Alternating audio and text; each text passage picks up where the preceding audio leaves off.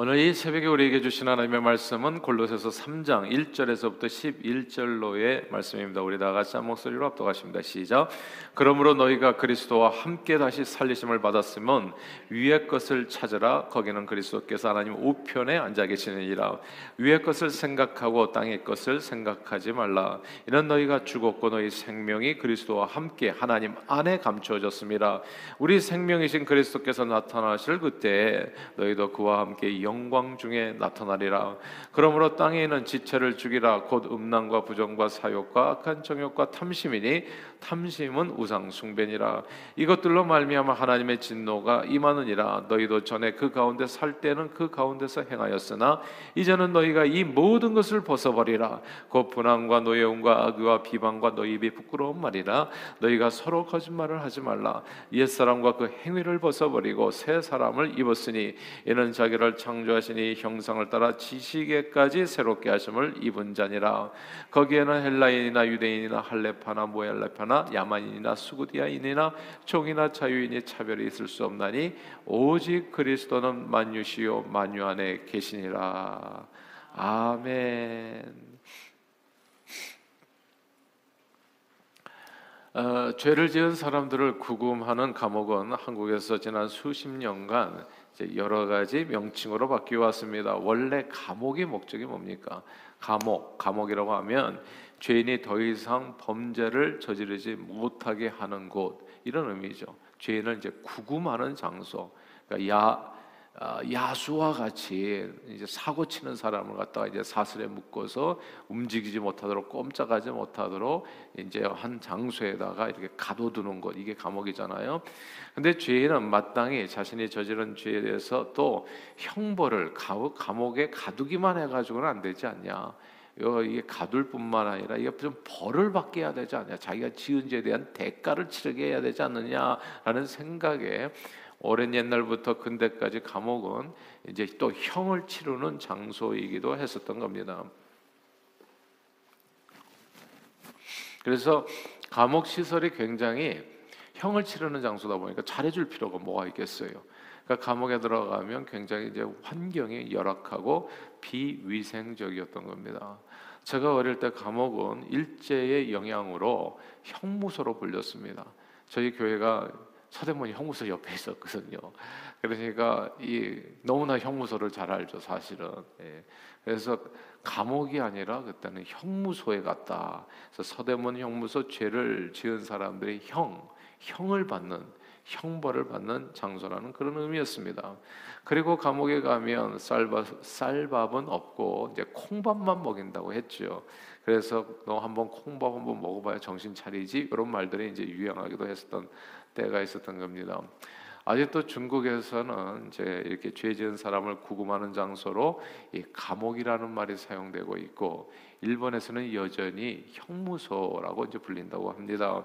근데 한국에서는 어느 때부터인가 미국을 본받아서 그런가요? 선진 문화 선진국들을 갖다 보고서 배워서 그런지 이 감옥의 목적을 형 집행해서 그러니까 죄인들에게 너 벌 받아라라고 하면서 형을 집행하는 그런 장소에서 범죄자를 교화시키는 correction, 예, correctional 뭐 facility 뭐 이렇게 바뀌는 거잖아요. 영어 단어도. 그래서 이 범죄자 교화로 바꾸면서 한국에서 이 형무소에 대한 단어가 바뀐 겁니다. 언제부터인가 이제 바로잡을 교자에 인도할 도자를 써서 범죄자를 바로잡아 인도하는 교도소로 바뀐 겁니다. 나쁜 사람들 새롭게 교정해서 다시 사회로 복귀시키는 장소라는 뜻입니다. 자, 감옥, 형무소가 교도소, 교화소가 되면서 이 교도소 시설이 크게 달라졌습니다. 교도소에선 더 이상 콩밥을 주지 않아요. 이제 콩밥 먹고 싶으면 이제 감옥에서 나와야 됩니다. 요즘은 교도소에서 쌀밥에 고기 반찬이 나간다는 거죠. 왜냐하면 사람을 교화시키는데 비인간적으로 대우하면은 사람이 잘 변화되지 않는다 생각하는 거죠. 그래서 인간적으로 대해줘야 되기 때문에 이제 인권도 의식도 많이 향상됐고 그래서 쌀밥에 고기 반찬을 주는 겁니다. 그래서 콩밥 먹어 먹어봐야 되냐 이제 이런 말은 더 이상 이제 통하지 않는 거죠. 교, 교도소 내의 시설도 사회 시설과 거의 차이 없이 변화되었습니다.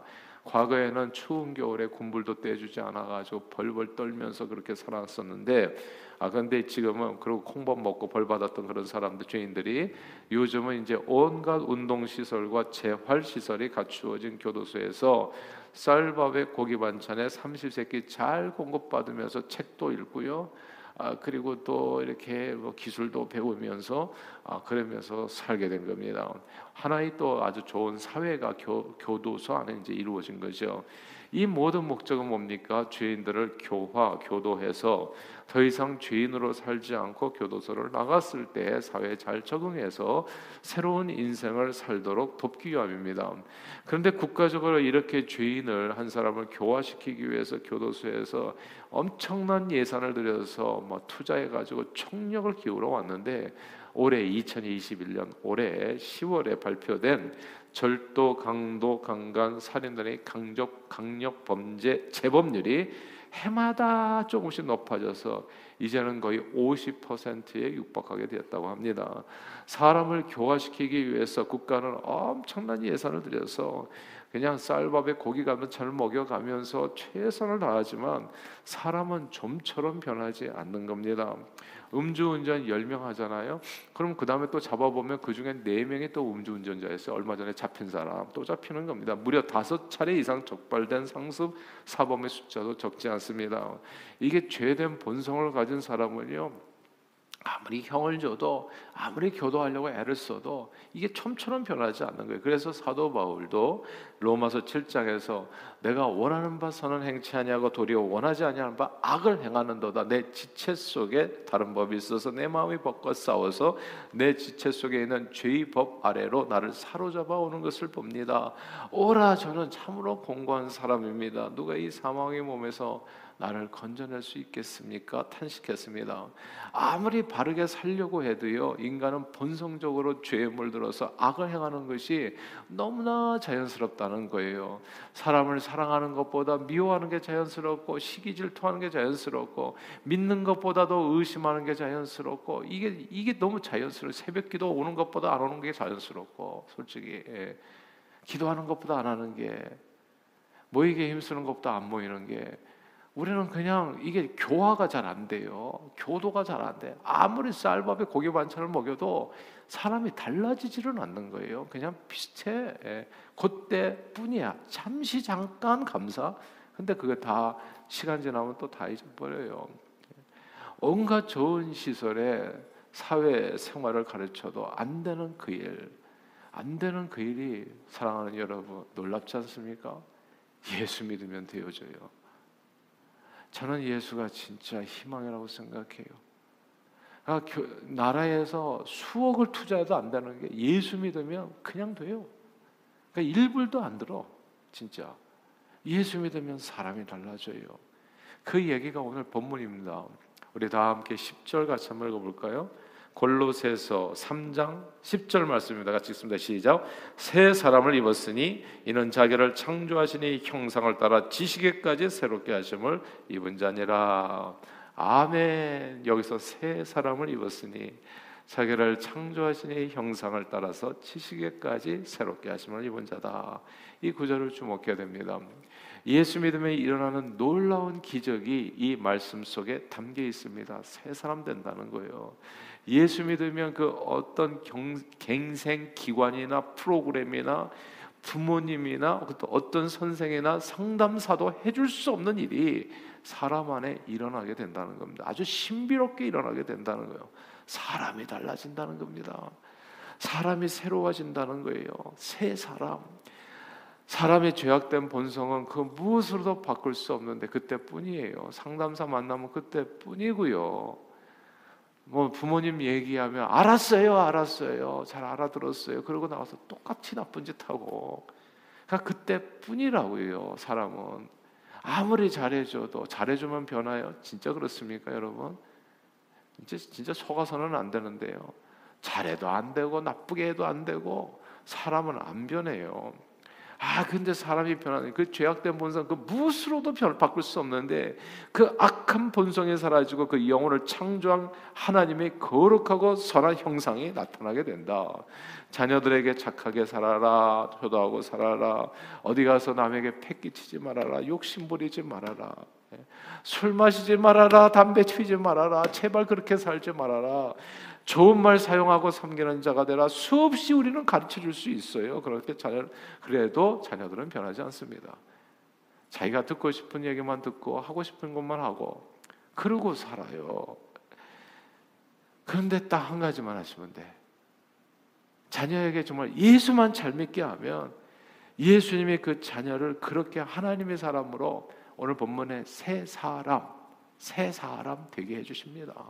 예수 믿으면 새 사람 돼요. 그러니까 뭐 부모 공경하라 이런 얘기 할 필요 없어. 예수 잘 믿어라 너 예수. 그러면 새 사람이 되는 거예요. 그 무엇으로도 변하지 않은 좋은 책, 감동적인 영화 아무리 봐도요 그때뿐이라니까 제 얘기는 그래요 변하는 것처럼 보일 때가 있어요. 아 뭐 영화 한 편 보고서 막 효도하는 영화 보면 막 눈물 좀 흘리고 아 나도 그래야지 결심은 항상 합니다 그렇게. 예. 오래 가지 않아서 그렇지. 계속 끈질기게 그것이 삶으로 연결돼야 되는데 그게 우리는 능력이 없는 거거든요. 죄된 본성에 다시 돌아오 다시 원위치로 돌아가게 하거든요. 순간적으로. 왜 사도 바울이 그러니까 탄식했겠어요. 사도 바울이 누굽니까? 누구보다도 하나님 말씀에 따라서 살기를 원했는데 내 안에 죄의 법이 있어가지고 지체 가운데 다시 죄의 법보다 살아가지고 누가 이 사망의 몸에서 나를 건져내라 탄식하면서 살아가는 거거든요. 근데 놀랍지 않습니까? 예수 믿으면 새 사람이 되어지는 겁니다. 어떻게 이렇게 되어지는가? 오늘 본문의 3절에 이렇게 또 그 비결이 나와 있잖아요. 3절 말씀 읽겠습니다. 3장 3절입니다. 시작. 이는 너희가 죽었고 너희 생명이 그리스도와 함께 하나님 안에 감추어졌습니다. 아멘. 너희가 죽었고 너희 생명이 그리스도와 함께 예수를 믿으면요. 우리 악한 본성이 죽게 됩니다. 이게 놀라운 신비로운 역사예요. 예수 생명에 들어오면서 예수 생명이 마치 백신 같은 거예요 말하자면. 이 백신이 들어오게 되면 이 코로나 이 병균이 죽는 거예요. 근데 이, 이 세상 백신은 다 이게 뭐가 사람이 맞는 것을 연약해가지고 비실비실해가지고 우리가 여전히 또 이렇게 마스크 쓰고 또 예배를 드려야 되는 이런 참 안타까운 현실인데 예수 백신은 100%잖아요 100% 그냥 들어오면 악한 본성이 죽어버려요 그냥 그냥 주 안에서 죽어버린다고 그게. 예. 너희가 죽었고 너희 생명이 그리스도와 함께 하나님 앞에 감춰졌다 이 말씀 예수를 믿으면 우리 인간의 악한 본성이 죽게 됩니다. 세례가 바로 그것을 의미하는 건데 그런 일이 벌어졌음을 세례를 통해서 어떤 상징적으로 우리에게 다시 메시지를 주는 거거든요. 물 속에 들어갈 때 나는 완전히 예수와 함께 죽고 물 속에서 다시 일어날 때는 주님과 함께 부활 새로운 생명 가운데 새 사람으로 살게 된다는 것을 상징적으로 보여주는 예식이 세례 예식이거든요. 예수 믿는 게 이렇게 좋은 줄을 몰랐던 거예요, 저는. 모든 사람들 진짜 예수를 잘 믿었으면 해요. 우리 안에 죽는 것은 무엇입니까? 오늘 본문 5절 보면요. 음란과 부정과 사욕과 악한 정욕과 탐심이라고 해요. 그리고 8절에 보니까 분함과 노여움과 악의와 비방과 우리 입에 부끄러운 말들, 거짓말들이라고 얘기하는 겁니다. 물론 교회 다니는 사람들 가운데 여전히 부끄러운 말과 행동을 하는 사람들이 있어요. 그러나 늘 드리는 말씀이지만 교회 다니는 것과 예수 믿는 것과는 좀 똑같은 게 아니에요. 아니에요. 예. 그러니까 예수를 잘 믿으시라고요. 교회만 다닐 뿐만 아니라 예수를 잘 믿으라. 예수를 믿으면 사람이 변합니다. 그 누구도 그 무엇도 변화시킬 수 없는 그 사람이 예수 안에서 성령의 법으로 인도함을 받게 되면 정말로 교도가 되어지고 교화가 되어집니다. 사람을 교도 교화시키는 진정한 능력은 오직 성령 하나님, 성령 하나님. 예수 그리스도의 이름의 능력밖에 없습니다. 사람들의 문제가 뭔지를 아세요? 알면서도 행하지 않는다는 못 행할 수 없다는 거예요. 알면서도 죄의 법 아래서 신음한다는 이게 사람들의 문제거든요. 음주의 문제에 걸려서 당신 똑같이 이렇게 할 거야 하면은 다 백이면 백 안 한다고 하죠. 다시는 안 하겠습니다. 예.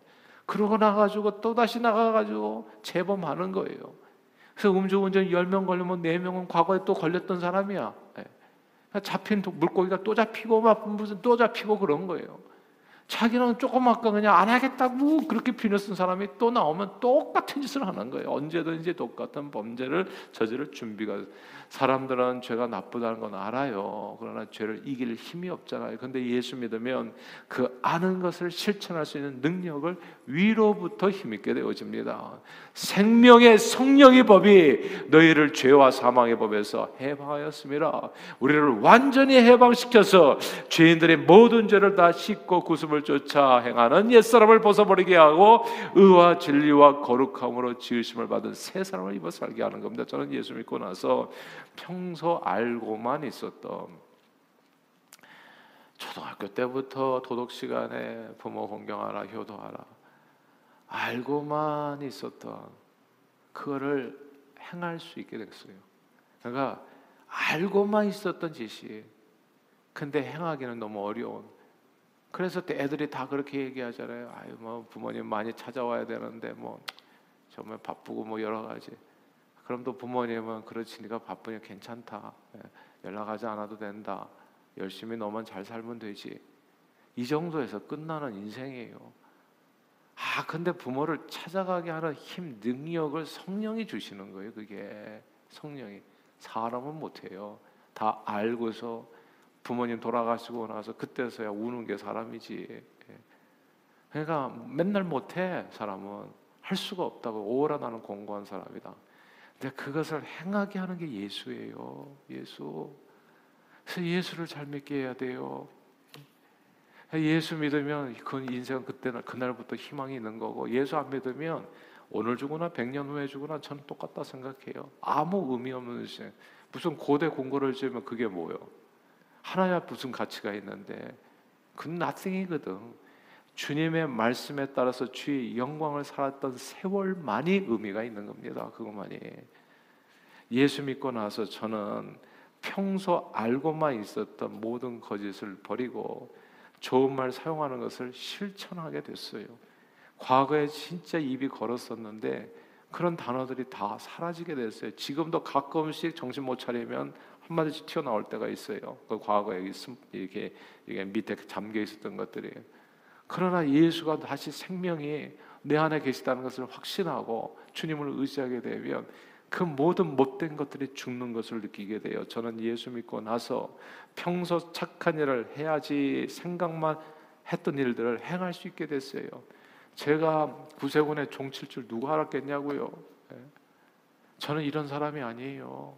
저는 저밖에 모르는 사람이에요. 사욕, 여기 악함, 여기 오늘 본문에 나오는 이게 저예요. 근데 어떻게 사람이 변했냐? 어떻게 새 사람이 됐냐고. 예수, 예수 생명이 역사하니까 그렇게 달라지더라고요. 돈으로도 안 돼요. 수억을 쏟아 부어도 사람 변하지 않아요. 어떤 세상의 가르침으로도 변화되지 않아요. 근데 예수 믿음으로 사람이 변화됩니다. 사랑하는 여러분, 예수만이 이죄 많은 세상의 유일한 희망입니다. 그러므로 저는 저와 여러분들이 늘 예수님을 열심히 믿어서 신앙생활할 수 있기를 바랍니다.